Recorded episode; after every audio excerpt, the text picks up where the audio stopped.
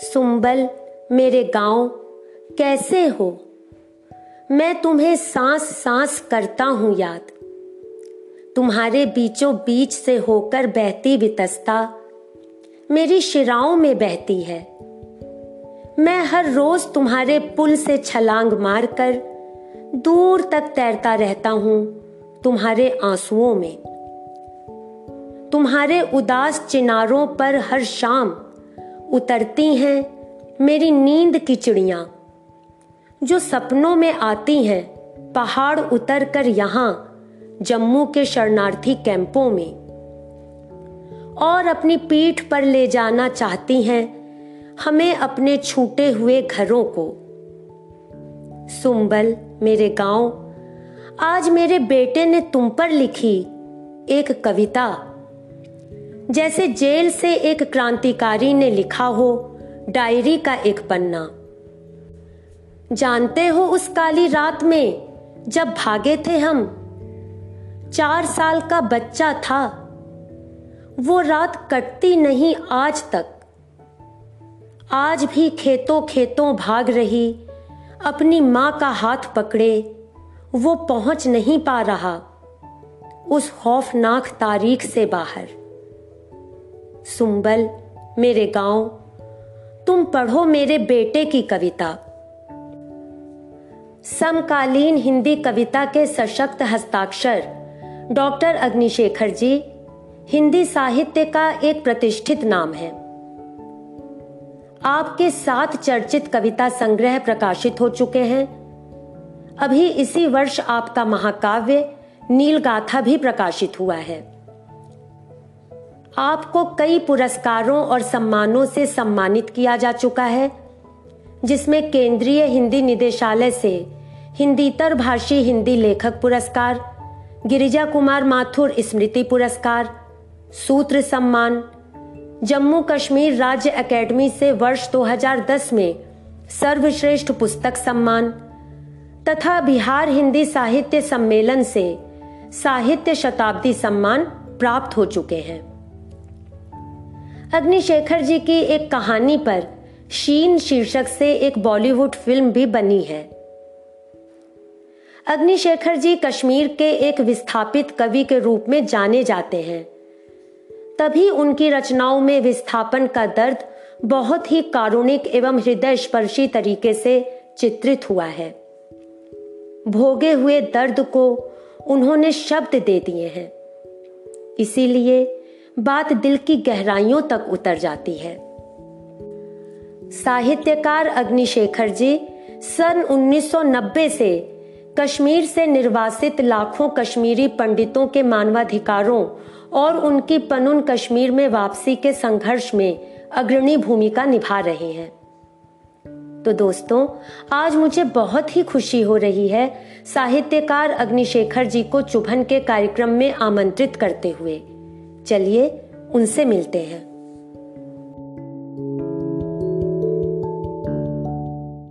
नमस्ते सर चुभन पर आपका स्वागत है। नमस्ते आपका आपने मुझे अवसर दिया आपके मंच से अपनी बात रखने का आपके श्रोताओं तक अपनी बात पहुँचाने का इसलिए आपका बहुत बहुत आभार। जी सर और सर सबसे पहले तो आपको बहुत बहुत बधाई इसी वर्ष आपका महाकाव्य नील गाथा प्रकाशित हुआ। उसके लिए भी आपका बहुत धन्यवाद। आप एक पाठक की दृष्टि से आ, मुझे बधाई दे रही हैं और कवि के लिए इससे अधिक खुशी की और क्या बात हो सकती है। जी सर ऐसे ही आप खूब पढ़ते रहे आपको यही ईश्वर से कामना है धन्यवाद आपका। और सर आज आप पहली बार चुभन के कार्यक्रम में आए हैं तो हम साहित्यकार अग्निशेखर जी से बात करना चाहेंगे। और कुलदीप सुमनी से अग्निशेखर बनने तक के सफ़र के बारे में सर हमें बताएँ। वो बताऊँगा लेकिन नाम आपका बहुत रोचक है चुभन। और सर। बात कर रही हैं कि आप बात करेंगे। आप बात करेंगे तो मतलब आपने चिकोटियाँ काटनी है ताकि चुभन महसूस हो। मुझे अच्छा लगा तुम्हारा ये शीर्षक चुभन। इतनी मेरी हिम्मत नहीं है सर। तो नहीं बहुत अच्छा लगा मैं हाथ से मैं ये बात कर रहा हूँ विनोद से। और देखो ये शब्द की शक्ति होती है। जी। और शब्द की शक्ति बहुत अपार होती है और वो संवेदनाओं का विस्तार करती है भावनाओं का प्रसार करती है और आ, और और आघात भी करती हैं जहाँ उसे आघात या प्रहार करना हो। ये शब्द की शब्द शब्द की बहुत मारक शक्ति है। मैं उसकी वो अभिधा व्यंजना जो भी आ, वो लक्षणा वगैरह वो उसकी बात नहीं कर रहा हूँ। तो आपने पूछा कि कुलदीप सुमली से अग्निशेखर की यात्रा एक सामान्य युवक जो कॉलेज में पढ़ता था और जिसका नाम कुलदीप रखा गया है। सुम्बली हमारे गाँव का नाम सुम्बल है तो इसलिए सुम्बली कहलाए। और उन्नीस में जब कश्मीर पर पाकिस्तान ने हमला किया जिसे कबाइली हमला कहते हैं उसके चलते जो विस्थापन हुआ था उस जमाने में हमारे अभिभावकों का माता का अपने गाँव से पिता का अपने गाँव से तो हम श्रीनगर पहुँच के भट्ट से सुम्बली कहलाए। तो कुलदीप सुमली के नाम से मैं पढ़ता रहा यूनिवर्सिटी से लेकर के पीएचडी सारा उसमें। उसके बाद जब मुझे लगा कि मुझे कवि या लेखक बनना है और उसके लिए जो मैं पढ़ता रहा जानता रहा तो मुझे ये लगता रहा कि शायद उस समय की समझ थी कि बिना उपनाम के शायद आप लेखक नहीं बन सकते कवि नहीं बन सकते। तो इस तरह मेरे जीवन में मेरे नाम में अग्निशेखर आया। और ये अग्निशेखर जब आया तो मुझे एक ही अर्थ इसका मालूम था कि अग्नि और शेखर दो शब्द पद बनकर अग्निशेखर बनता है यानी शिव। ये मुझे था। लेकिन बाद में मुझे जब मैंने अध्ययन किया तब मुझे पता चला कि अग्निशेखर का अर्थ केसर होता है केसर का फूल होता है। तो मुझे इस तरह से अग्निशेखर के दोनों अर्थ यानी शिव भी कश्मीर चूँकि शैव भूमि है दार्शनिक दृष्टि से सांस्कृतिक दृष्टि उससे जोड़ती है मातृभूमि कश्मीर के साथ। और केसर चूँकि कश्मीर में होता है तो उससे भी तो मुझे अतिरिक्त खुशी हुई।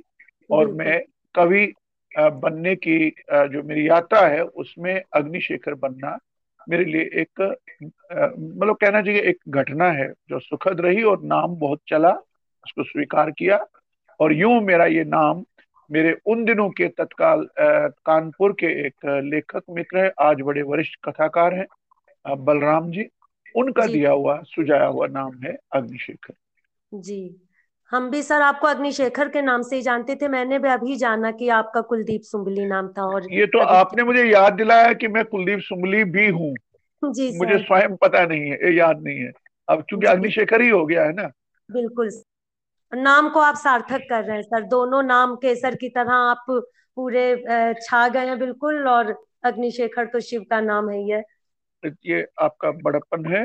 नहीं सर। और मैं ये कहूँ कश्मीर के बारे में महाकवि बिलहण जो कश्मीर से थे और संस्कृत के महाकवि थे उन्होंने कश्मीर की बात करते करते एक उन्होंने चरित्र लिखा है विक्रमांक देव चरित्र। ये उन्होंने कर्नाटक में राजा कर्नाट के राजा जो थे उनके उनका एक चरित्र लिखा है विक्रमांक देव चरित्र। तो उसमें कश्मीर का वर्णन करते हुए कहते हैं कश्मीर ऐसी जगह है मैं जहाँ से आया हूँ जहाँ कविता का विलास और केसर दोनों मिलते हैं अन्यत्र नहीं मिलते हैं कहीं। तो इस तरह ये मैं मेरी धरोहर है। केसर भी और कविता भी। वाह बहुत बड़ी बात कही सर आपने। जी। और सर आपके कविताओं में आपके साहित्य में ज़्यादातर निष्कासन का दर्द ही है तो इसके विषय में आप कुछ कहना चाहेंगे? देखिए निष्कासन की पीड़ा त्रासदी या विलोपन विलुप्त होने की आशंका या क्रोध प्रतिरोध ये सब नब्बे के दशक के इधर बाद में आया है। जी, जब कश्मीर से जो आतंकवाद जो मूलतः जिहाद है और पाकिस्तान समर्थित है और जो कश्मीर को सांस्कृतिक, राजनीतिक, ऐतिहासिक, भौगोलिक भारत से काटकर अलग करके जो एक वहाँ इस्लामी राष्ट्र निज़ाम मुस्तफ़ा जिसे वो लोग कहते हैं बनाना चाहता है तो उसके इधर जो वहाँ की अल्पसंख्यक, जो मूल निवासी कश्मीरी पंडित हैं जिनका हज़ारों हज़ार वर्षों का इतिहास है पीछे निरंतरता है। उनको जब निकाल बाहर किया गया और उनकी जलावतनी जब हुई निष्कासन हुआ निर्वासन हुआ उसके बाद ये सारी चीज़ें जो सारे अनुभव जो साहित्य में आए वो निर्वासन चेतना चेतना है। और वो निर्वासन चेतना बहुलता में विपुल उसकी अभिव्यक्ति हमारे साहित्य में हुई जो जितने भी लोग कश्मीर से निर्वासित होकर हिंदी में उर्दू में अंग्रेज़ी में कश्मीरी में साहित्य का निर्माण करते हैं। उन्होंने जो साहित्य लिखा उसमें ये निष्कासन जिसे आपने कहा निर्वासन कहा उसकी त्रासदी विडंबना व्याप्त है और वो लिख, लिख भी क्या सकते हैं? क्योंकि यदि आप लोकोन्मुख यदि आप लोगों से जुड़े लोक से जुड़े और राज, राजनीतिक संकट जो आया है जिस समय और संवेदना के कवि हैं यही तो लिखेंगे। आप ऐसे में कोई फिल्मी गाने थोड़ी लिखेंगे। तो ऐसे में नब्बे के इधर अब ये पूछ पूछा जा सकता है कि नब्बे से पहले क्या लिखा जा रहा था? नब्बे से पहले आ, का जो अगर साहित्य देखा जाए मैं अगर अपने साहित्य की बात करूँ तो उसमें आपको ये जो नब्बे में हुआ निर्वासन हुआ उसकी एक पूर्व उसका अनुमान, उसका पूर्व आभास, पूर्वाभास आपको मेरे साहित्य में मिलेगा, मेरी कविताओं में मिलेगा कि जो कुछ नब्बे में हुआ उसकी आहट एक कवि की दृष्टि से मैं वर्षों पहले से देख रहा था, लिख रहा था और वो छप भी रहा था। मतलब आपके सुनने वालों के लिए मैं ऐसे कहूँ कि मेरी एक कविता है जो उन्नीस सौ बयासी में मैंने लिखी और तिरयासी में एक वर्ष के बाद ही वो जम्मू कश्मीर भाषा साहित्य और कला की अकादमी जो है हमारी उसकी पत्रिका शिराजा है।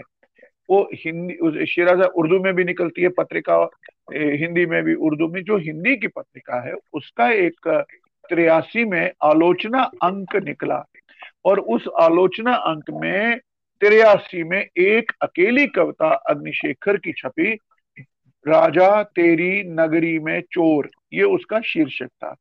उसमें आप ये उदाहरण दे रहा हूँ मैं उस कविता को जब आप देखेंगे पढ़ेंगे आज पढ़िए वो छपी हुई है प्रकाशित है। तो आपको उसमें जो कुछ नब्बे में हुआ नब्बे के बाद हुआ उसकी स्पष्ट आपको छायाएँ अर्थ छायाएँ बिंब काव्य बिंब मिलेंगे।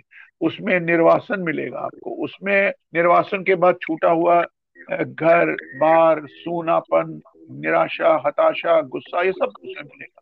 इतना ही नहीं मेरी एक कविता है मिहिरकुल आ रहा है।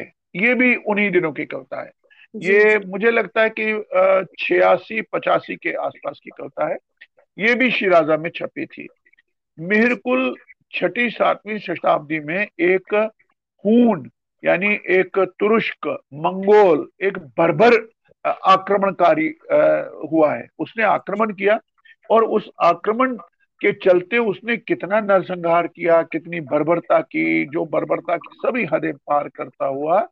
उसके बारे में सामान्य रूप से लोग ये जानते हैं कि ये वही खोखार आक्रमणकारी है जिसने मतलब जो इस बात से परपीड़क इतना था कि उसने जिन हाथी उनके बेड़े के साथ थे उन हाथियों को पर्वत से नीचे ढकिया कर उनको मार दिया और उनकी तड़पता हुआ देखकर खुश होता था उससे। तो ये इतना बर्बर राजा था। तो मैंने कविता लिखी मिहिरकुल आ रहा है बालश्कर बंदूक उठाओ कि मिहिरकुल आ रहा है बालश्कर। और वो आएगा, जो आ रहा है, ये आहट है। कवि बता रहा है कि आतंकवाद, जहाद, ये बर्बरताएँ फिर से आने जा रही और मेरी ही कविताओं में, नब्बे से पहले की कविताओं में आपको ऐसी उपमाएँ, ऐसे रूप मिलेंगे। जहाँ साफ़ साफ़ कवि कहता है कि घाटी के, घाटी ज़मीन की तहों को फाड़ता हुआ, घाटी का पिशाच एक बार फिर उठ रहा है, ठट्ठा कर हंस रहा है। ये घाटी का पिशाच कौन है? ये आख्यान में जब जाएँगे कश्मीर के तो कश्मीर कभी कहते हैं कि आख्यान के हिसाब से कि एक सतीसर झील थी और उसमें एक राक्षस था जिसका नाम जलोद्भव था। उसने जो आतंक तब के नागों पर, तब के लोगों पर ढाया तो उसकी स्मृति में उसको रूपक बना करके मेरी एक कविता थी छपी हुई है प्रकाशित कश्मीर से कन्याकुमारी तक। जी, कोई जी. क्यों नहीं बोलता कबीर की भाषा में कि घाटी में घाटी का पिशाच फिर से उभर रहा है। तो मैं ये आपके प्रश्न के उत्तर में बता रहा हूँ कि नब्बे से पहले जो कुछ नब्बे के बाद हुआ उसका पूर्वाभास उसका पूर्वानुमान मेरी कविताओं में आपको मिलेगा। अब मैं अपने को मेरी ही कविताओं में मिलेगा ऐसी बात भी नहीं। जी जी। कई हमसे वरिष्ठ कवि थे, उनकी कविताओं में हमसे वरिष्ठ थे मोहन निराज जी। उन्होंने कहा था कि स्वर्ग में रहकर हम स्वर्गवासी हो गए। यानी हम कश्मीर को स्वर्ग कहते हैं। अब जब स्वर्ग में रहते हैं तो हम स्वर्ग के निवासी नहीं, स्वर्ग में रहकर हम स्वर्गवासी हो गए। बात बासी हो गई, देव की दासी जो बनी देवदासी हो गई, स्वर्ग में रहकर हम स्वर्गवासी हो गए। ये मोहनराज जी ने बोला और इसी तरह शशि शेखर तोषखानी थे। उनकी उनके लिए उन, उनकी कविताओं में भी चीख चीख कर ये पूर्वानुमान है। और ये भी बिंब आते हैं हमारे जो अग्रज कवि थे कि ललजद जो कालजयी कवियत्री कश्मीर की हैं कश्मीरी साहित्य की आदि कवित्री जिन कहा वो कहते कि ललजद की लाश सड़ रही है लाल चौक पर। तो ये क्या समझा रहे थे? इसी तरह कश्मीरी में जो कवि लिख रहे थे ये तो हिंदी की मैंने बात की कश्मीरी में भी कवि जो। थे वो भी ये संकेत दे रहे थे। कहानियों में मिल रहा है हमारे हरिकृष्ण कौल एक कहानीकार हुए कश्मीरी में उन्होंने एक कहानी लिखी न वन्य लायक कथ। ऐसी बातें जो कहने लायक नहीं है न कही जा सकने वाली बातें। तो संकेत वहाँ का कवि दे रहा था।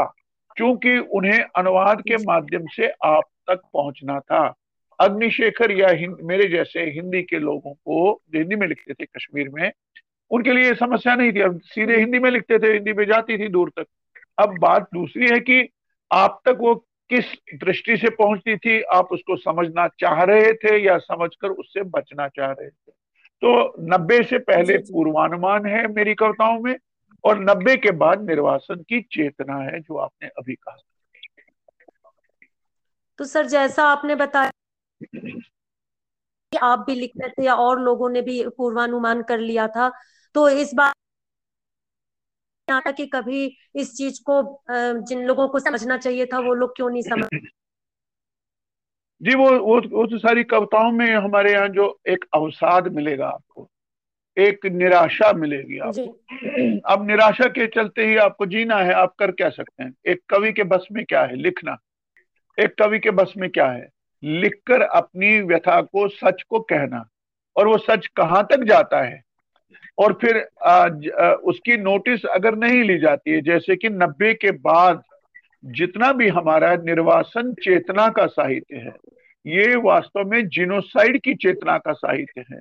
ये हिंदी वालों के लिए अन्य भाषा भाषियों के लिए थोड़ा भारी शब्द दिखेगा उनको क्योंकि उन्हें अनुमान नहीं है जी। कि कश्मीर में जो हुआ वो जेनोसाइड है वो संहार है जनसंहार है तो जब जनसंहार है और धर्म के आधार पर आपको निष्कासित किया जाता है तो लेकिन सरकारें और बुद्धिजीवी वर्ग और लेखक वर्ग और ये मानवाधिकारवादी लोग जो भी दिल्ली में सक्रिय रहे या हैं ये लोग हमारी समस्या को उसके वास्तविक नाम से नहीं पुकारते थे। नहीं पुकारते हैं नहीं पुकारेंगे। ये लोग नहीं करेंगे।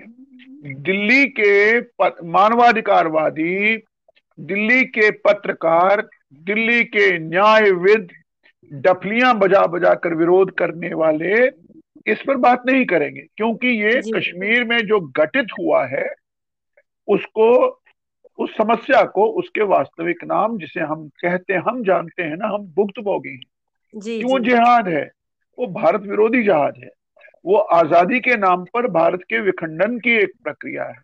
तो ऐसे में जब आप बात नहीं करेंगे और जब हम लोग मैं कवि के रूप में कहता हूँ या मेरे मित्र जो कवि मित्र हैं साहित्यकार मित्र हैं जब वो लोग हर उस अन्याय का विरोध करते रहे, कविताओं में, कहानियों में, जिसके प्रति सब लोग करते थे।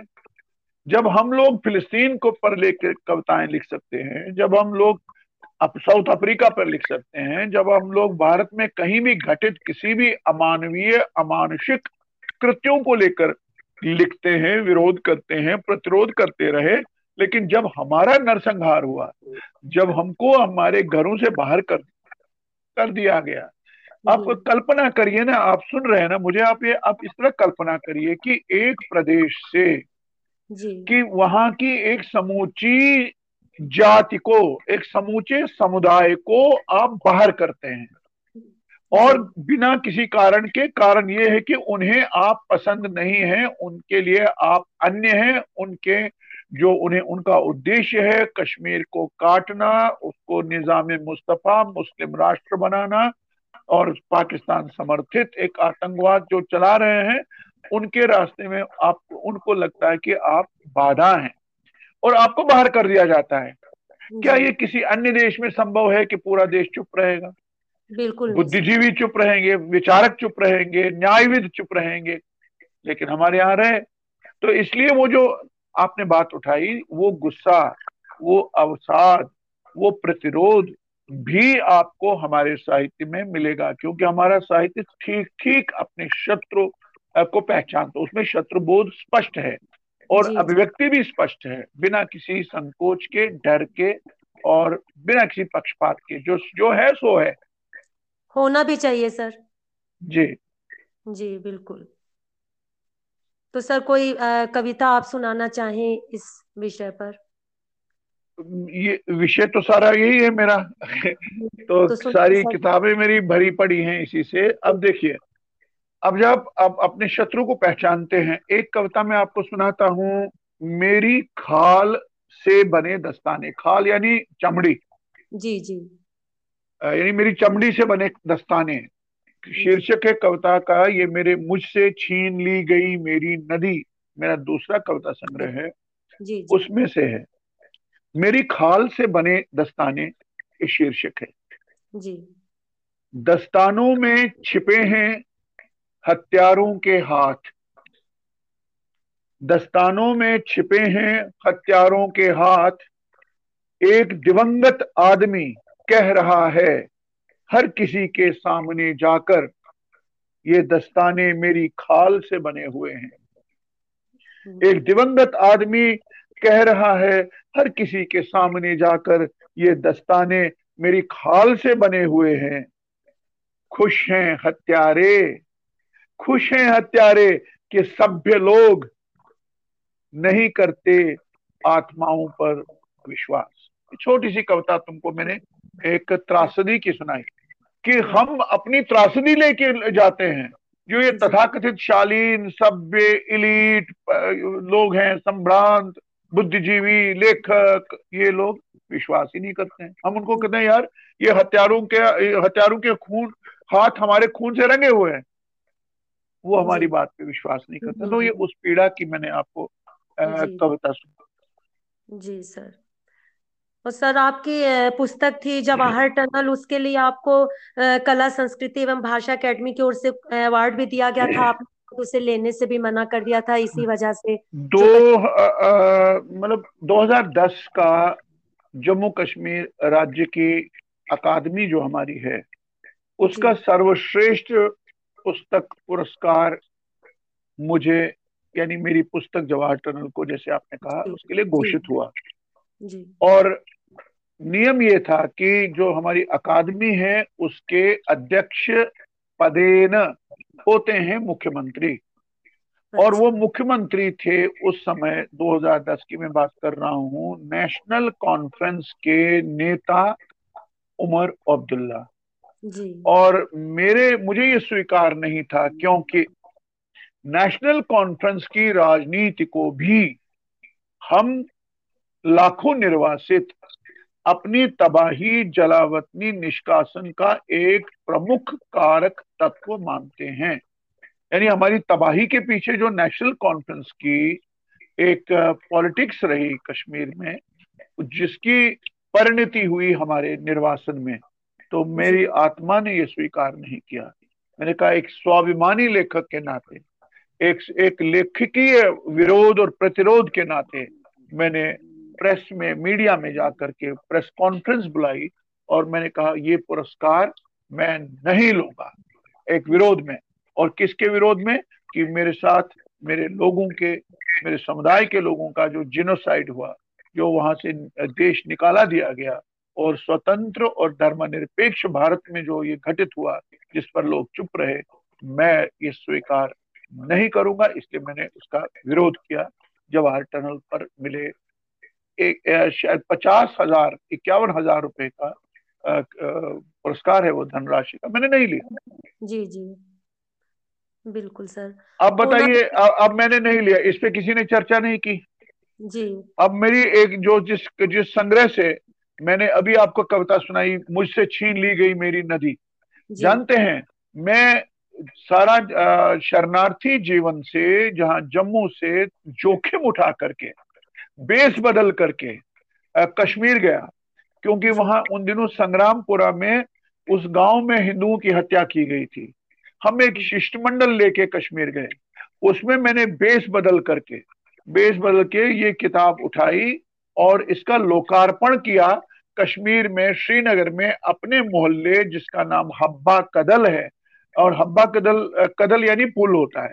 हब्बा कदल वाले पुल पर जा करके मैंने नदी में विसर्जित की अपना कविता संग्रह मुझसे छीन ली गई मेरी नदी और उसके साथ मेरे कवि मित्र का संतोषी का भी संग्रह था वो विसर्जित करके मैंने लोकार्पण किया। अब हम्म। मुझे बताइए कई लोगों ने कहा इस पे कविताएँ भी लिखी मेरे कई मित्रों ने और कश्मीरी में लिखी गई। अब मुझे बताइए यही घटना अगर किसी फिलिस्तीनी कवि ने की होती? यही इस तरह का लोकार्पण अगर किसी साउथ अफ्रीका के किया होता? अगर किसी पोलिश कवि ने किया होता?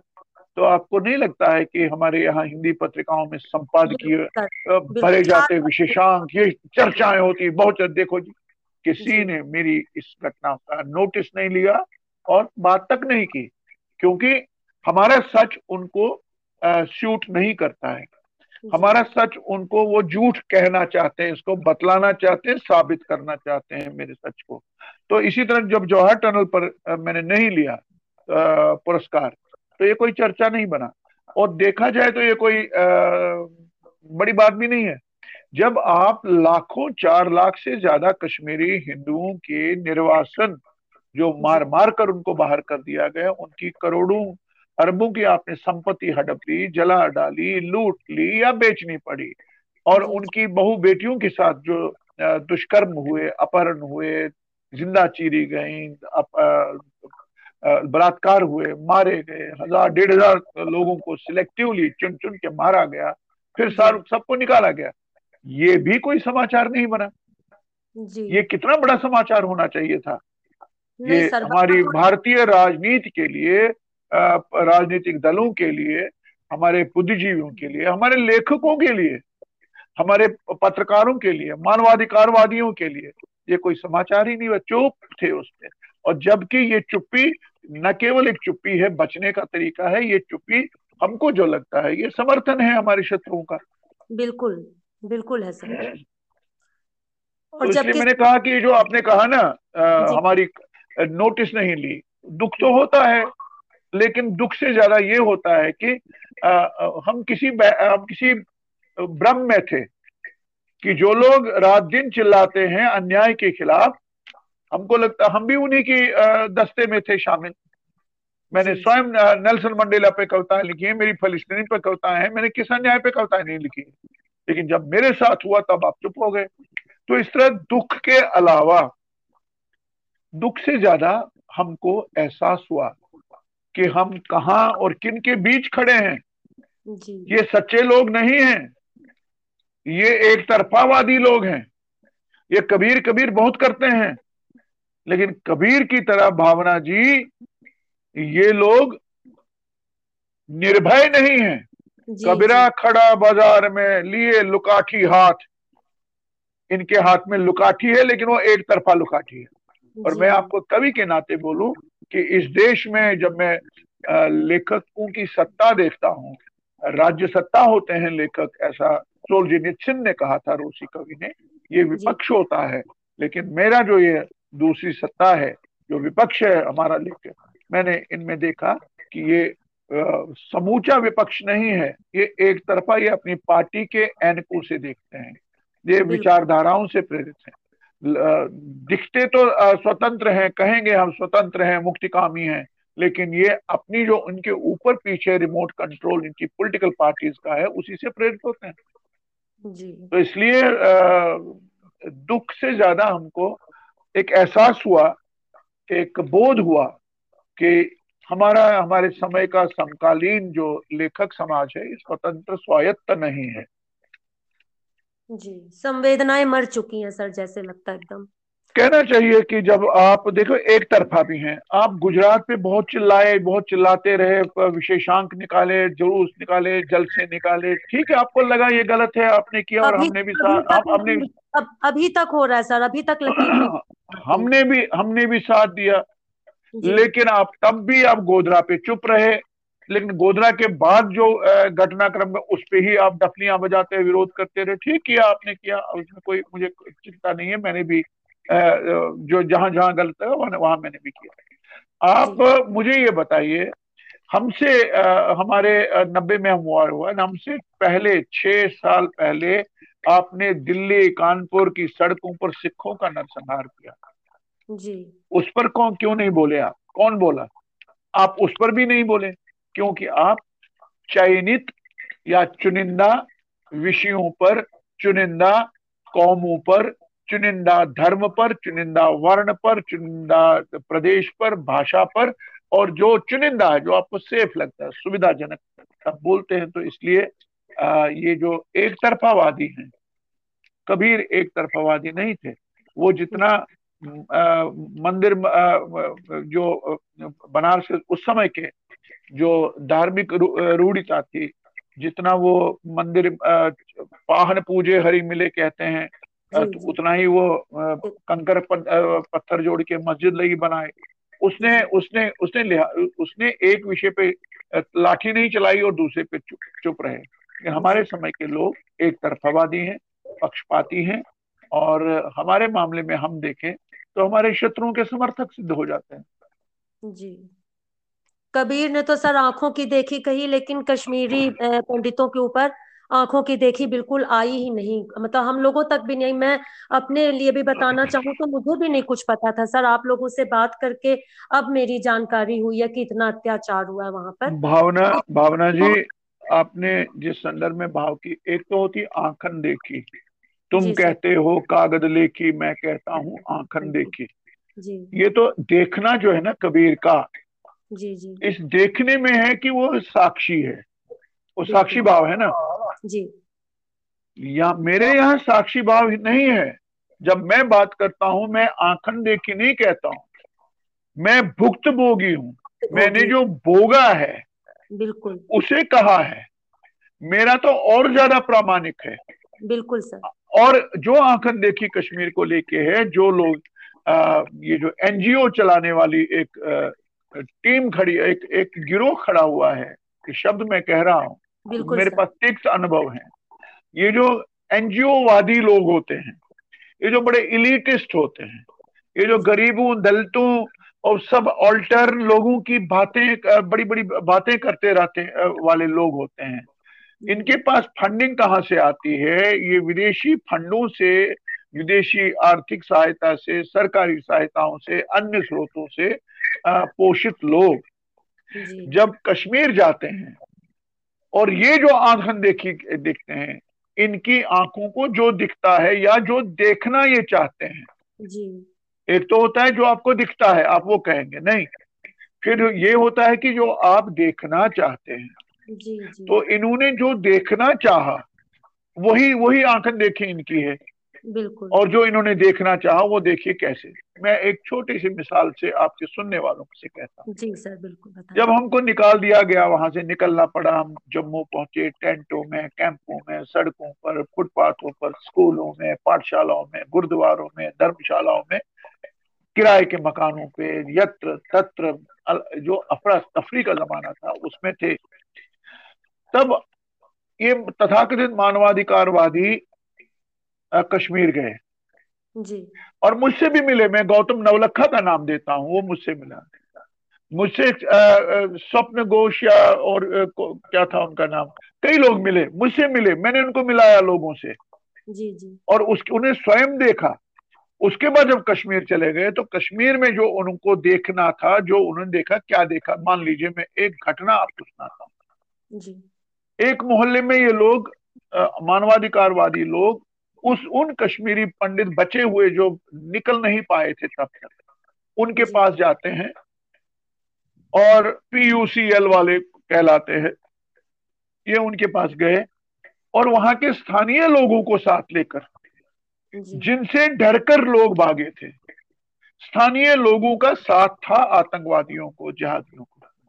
अब आप मेरे घर में आ रहे हैं या आप हैं वहाँ? आपके पास कुछ दिल्ली से मानवाधिकारवादी एक दल आया हुआ है ये देखने के लिए कि कश्मीर में वास्तव में क्या हुआ क्या आतंकवाद की वजह से भागे। उन दिनों तो ये डफली बजाते थे उनको तत्कालीन गवर्नर ने निकाला। ऐसे के झूठ बोल रहे थे। एनीवे अब फिर आपके घर आते हैं। फिर आपसे उन्हें बेस बदल कर आए हुए आतंकवादियों या उनके समर्थकों की टीम के साथ आपसे पूछा जाता है। डॉक्टर भावना जी आपको यहाँ कैसा लगता है? डर लगता है क्या आपको? आपको कोई शिकायत है यहाँ के लोग मुझे? आप क्या कहेंगे ऐसी हाल जी जी।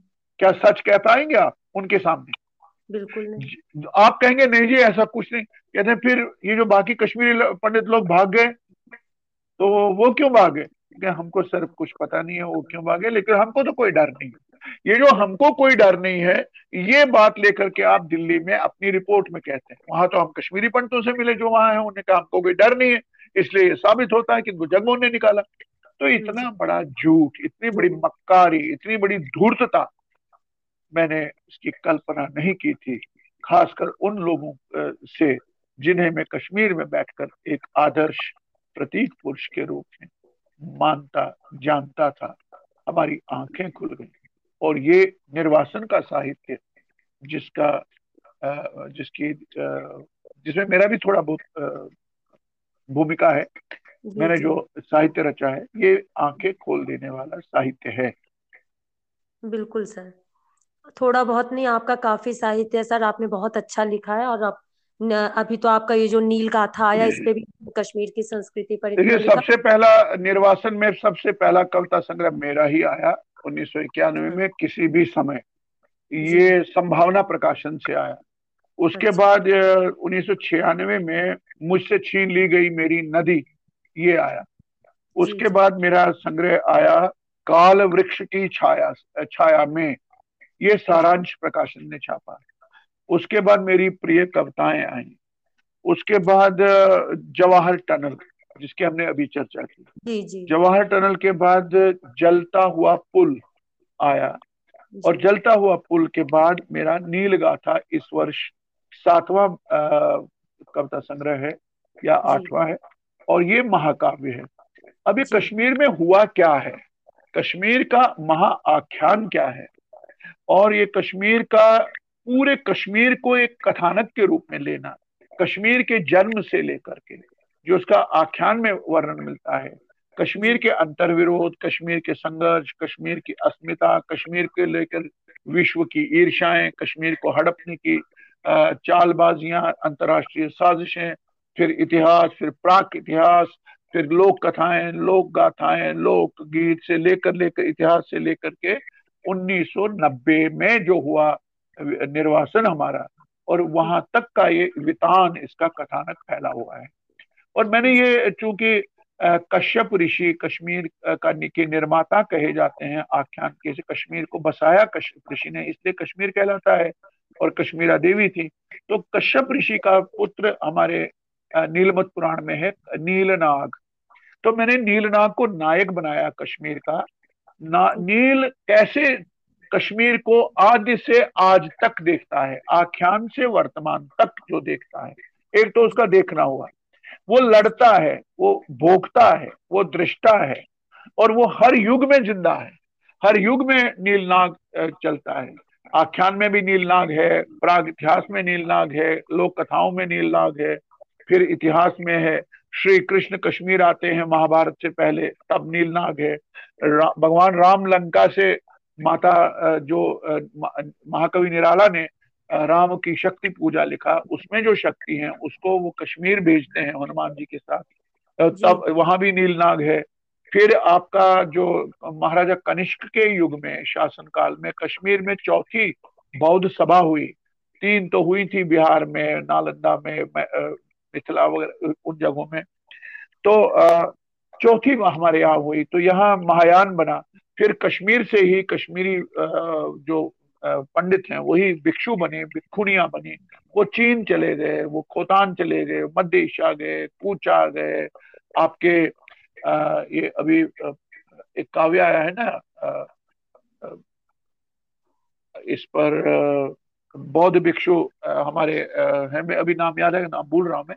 तो इस तरह कश्मीर ने कश्मीर के रास्ते से पूरे मध्य एशिया सेंट्रल एशिया तिब्बत चीन खोतान ये उज्बेकिस्तान सारा आपका ये हम ले गए थे हमारे पूर्व और वहीं से तिब्बत गए। तिब्बत से वो चलकर बर्मा से म्यांमार कहते हैं वहाँ तक गए फिर सियोल तक। सियोल तक ज्ञानभद्र गए। फिर सियोल से आगे चीन त, जापान तक कश्मीरी पंडित जो भिक्षु थे। ये वहाँ भी नील नाको नायक है। उसके बाद जो मुगल आए, फिर इस्लाम का कश्मीर में आगरमन हुआ, फिर जो हमले हुए, फिर जो मंदिर टूटे, फिर जो धर्मांतरण हुए, फिर जो दो दो संस्कृतियों का संवाद हुआ संघर्ष हुआ, उसके बाद जो निर्वासन हुए, फिर सिखों का राज आया, फिर डोगरा वंशों का राज आया, फिर नब्बे तो इस तरह ये बहुत महा आख्यान जो मैंने लिया, ये नील नील गाथा में है, जो अभी आया इसकी खूब चर्चा आपने स्वयं कहा। और जिन्हें जिन मित्रों को इसमें रुचि हो जानने की कश्मीर को जानने की इस नील गाथा के माध्यम से उनके लिए मैं कहना चाहता हूँ ये अमेजोन डॉट इन पर उपलब्ध है। आपको दो दिन में मिलेगी। अमेजोन डॉट इन से आप मंगवाइए। आपको कश्मीर का पूरा फलक हर डायमेंशन इसका एक महा महा आख्यान मिलेगा आपको। तो मैं इसलिए भी कहना चाहता हूँ ये इसलिए भी ज़रूरी है कि हमने पिछले दिनों में वर्षों में देखा कि हज़ारों कश्मीर पर किताबें लिखी गई। हज़ारों लोगों ने आंखन देखी गई वहाँ गाँव में गाँव में दो चार दिन गए पाँच दिन गए दस दिन गए वहाँ बैठे होटलों में बैठे शिकारा राइडिंग की। यहाँ वहाँ लोगों के घरों में गए उनकी बातें सुनी गोश्ताबे खाए बादाम लेके आए और शॉल उड़ा उड़ा के आए चार किताबें पढ़ी तो पांचवी कश्मीर पे हुए फिर विशेषज्ञ कहलाए। तो आ, उनको एक तरफ़ करके आप नीलगाथा पढ़िए। ये एक नीलगाथा मेरे मुँह से अच्छा नहीं लगता है। आप इसकी समीक्षाएँ देखें ये भारी पड़ती है उन पर। तो इसलिए जो निर्वासन का साहित्य है ये भारतीय साहित्य भारतीय कविता का एक नया अध्याय है एक नया आयाम है निर्वासन चेतना की कविताएँ निर्वासन चेतना का साहित्य। इसमें उपन्यास हैं इसमें आपको डायरिया मिलेंगी इसमें आपको कहानियाँ मिलेंगी। मैं अपनी ही नहीं कह रहा हूँ मैं समूचा कह रहा हूँ कि इसमें सैकड़ों की ये अंग्रेज़ी में खूब लिखा गया हिंदी में लिखा गया उर्दू में लिखा गया कश्मीरी में लिखा गया और खूब खूब लिखा गया।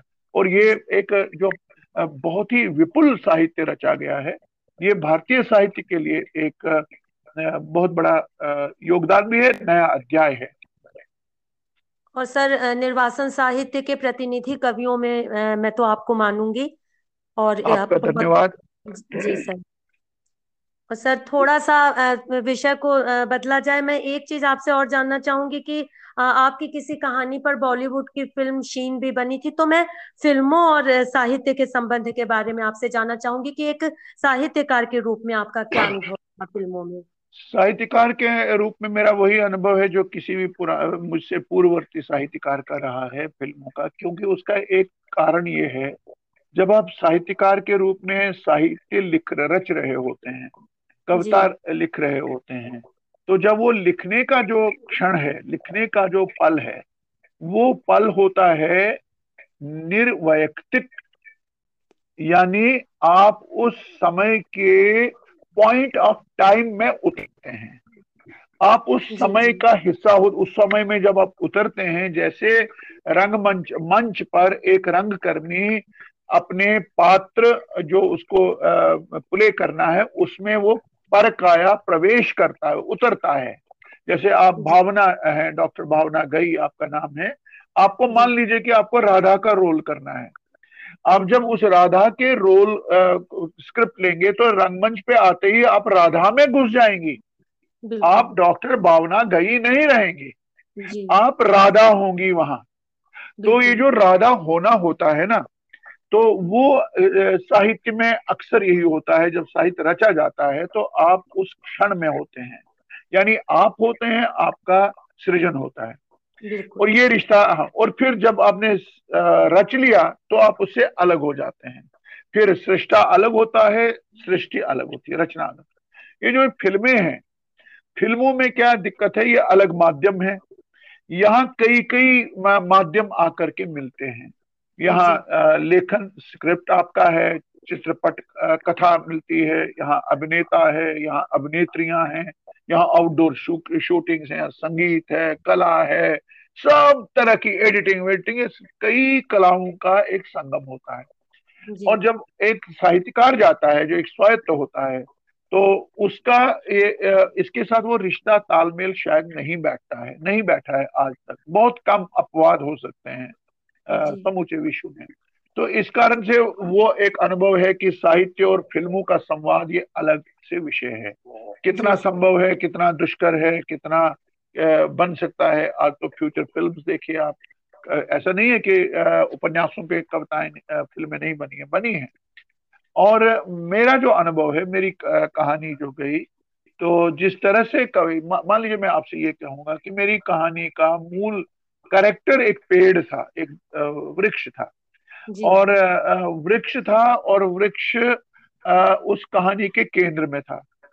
और हुआ ये कि आतंकवाद के चलते दूल्हे को आना था दुल्हन विवाह का दिन है वो आ रहा है वो बम धमाके में मारा जाता है आतंकवादी उसको मारते हैं तो गुरु जो जो पुरोहित बैठा है उन तक सूचना नहीं होती है कि वो मारे गए वो कहते हैं यार मुहूर्त निकला जा रहा है तो मुहूर्त पकड़ने के लिए दुल्हन से कहो कि इस वृक्ष के इर्द गिर्द चार पाँच सात फेरे लगाए ताकि मुहूर्त हम हम्म। बांधे रखें पकड़े रखें तब तक दुल्हा आ जाएगा ये जब हम्म। फेरे लेती है उस पेड़ के तब तक न्यूज़ आती है समाचार आता है कि दुल्हा मारा गया अब यहाँ से क्राइसिस स्टार्ट होता है दुल्हन का वो शौक में जाती है सदमे में जाती है वो ये स्वीकार करने को तैयार ही नहीं है कि वो विधवा हुई है जी। उसका एक अलग संबंध उस पेड़ के साथ जुड़ जाता है।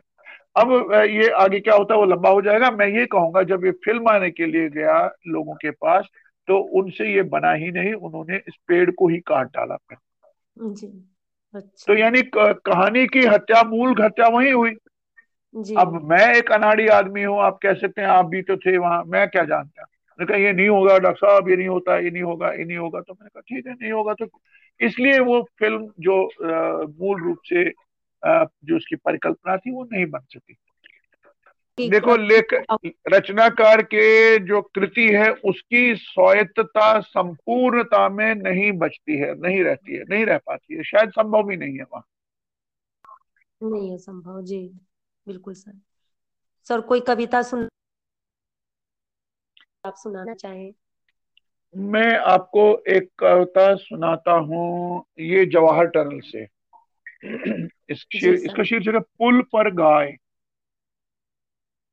सब तरफ़ बर्फ़ है खामोश। कश्मीर की कल्पना करिए। सब तरफ़ बर्फ़ है खामोश।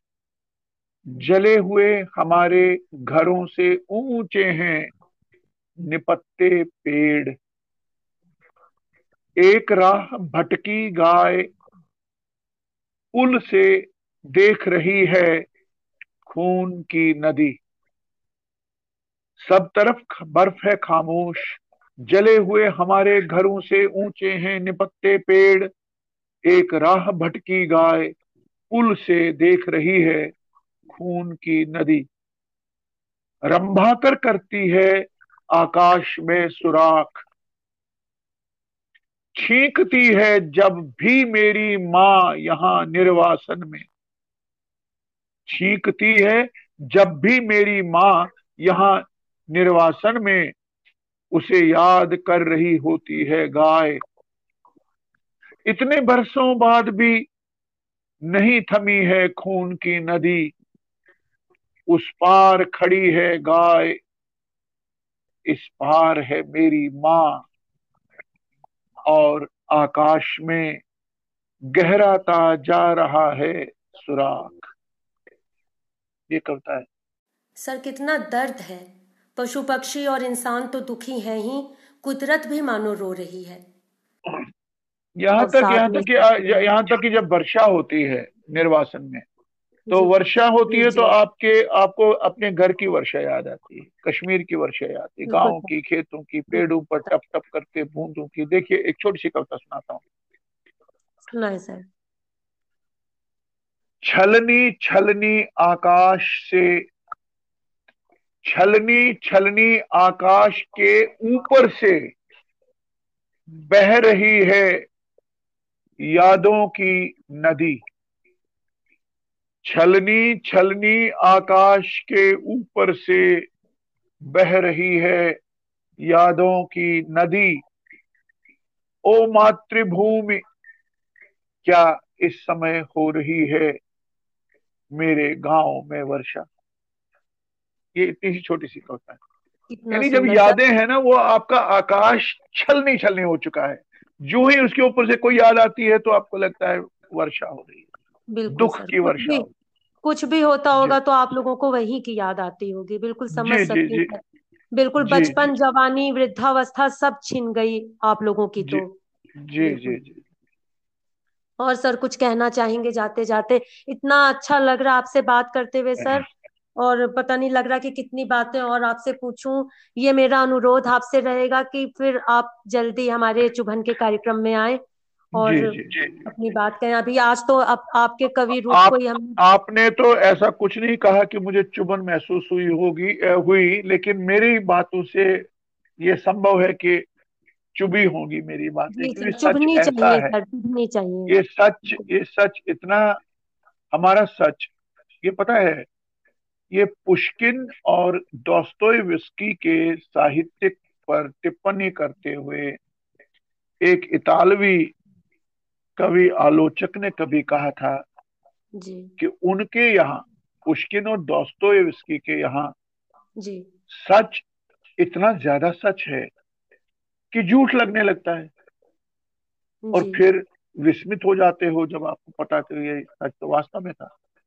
जी। मैं वहाँ से सूत्र लेकर आपसे कह रहा हूँ हमारे निर्वासन का हमारी जलावतनी का जिहाद के चलते हमको तबाह किया गया। पाकिस्तान समर्थित जिसे आप आतंकवाद कहते हैं। ये उग्रवाद नहीं है ये सीधे सीधे जहाद है भाई। ये कश्मीर में भारत का विरोध है वहाँ बहुलता का विरोध है। इसीलिए तो आप अल्पसंख्यक हिंदुओं को जो बचे हुए उनको मार रहे हैं ना। वो तो साफ़ कहते हैं हमको ये काफिर है निकाल बाहर करना अपने यहाँ तो ये जो सच है ना ये सच इतना ज़्यादा सच है, हो सकता है आप देशवासियों के लिए। जी। कि उनको ये झूठ लगता है।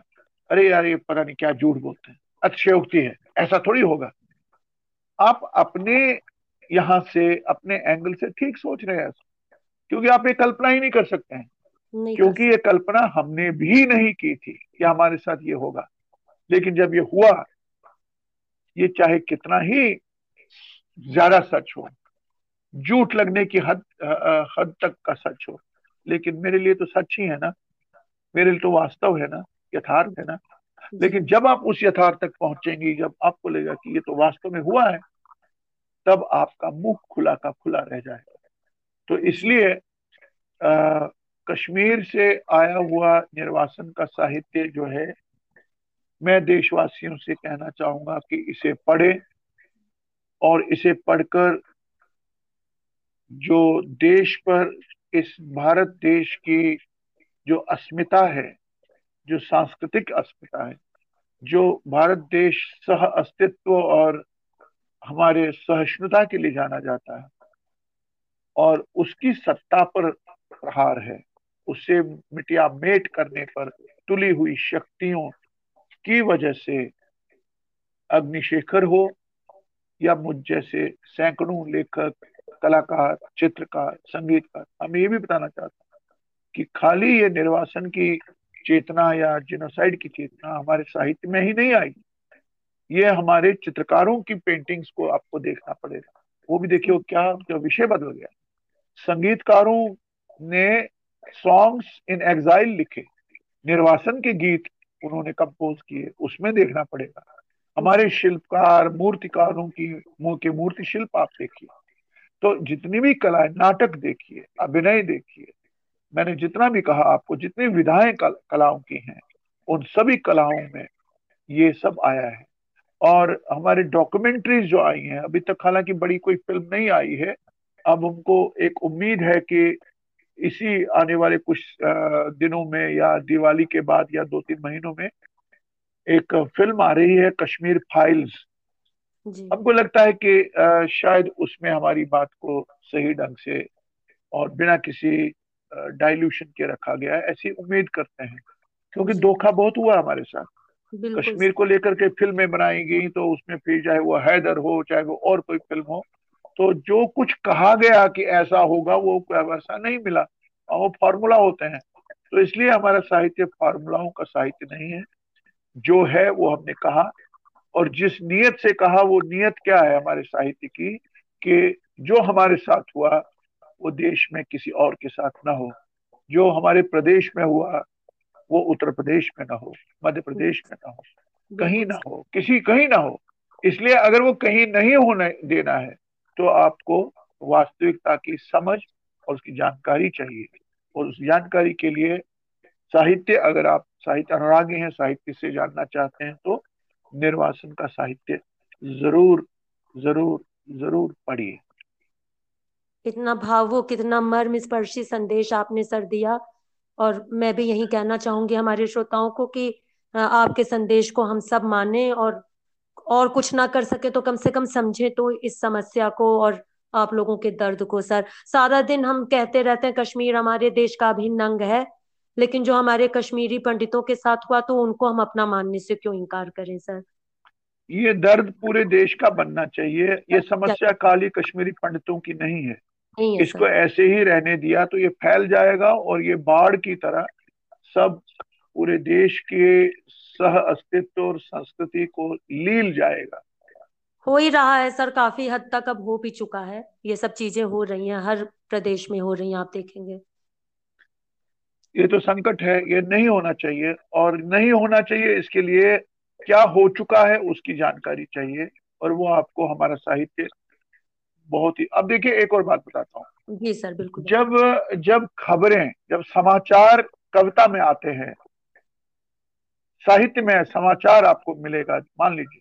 तो उसका मतलब यह है कि आपका जो देश में समाचार तंत्र है माध्यम है मीडिया है सच को उस मीडिया से विश्वास उसका उठ चुका है वो अब कलाओं में आ रहा है क्योंकि कलाओं पर विश्वास बचा हुआ है।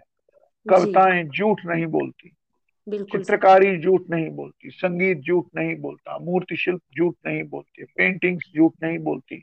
इसलिए अगर जो भारत के कश्मीर से जो हौलनाक खतरनाक भीषण घटनाक्रम वो अगर साहित्य में आया है तो ये मानना चाहिए कितना प्रामाणिक है। अब वो समाचार भी साहित्य के माध्यम से आ रहे हैं तो क्योंकि साहित्य ही एक प्रामाणिक विश्वसनीय माध्यम है रहेगा और था। जी।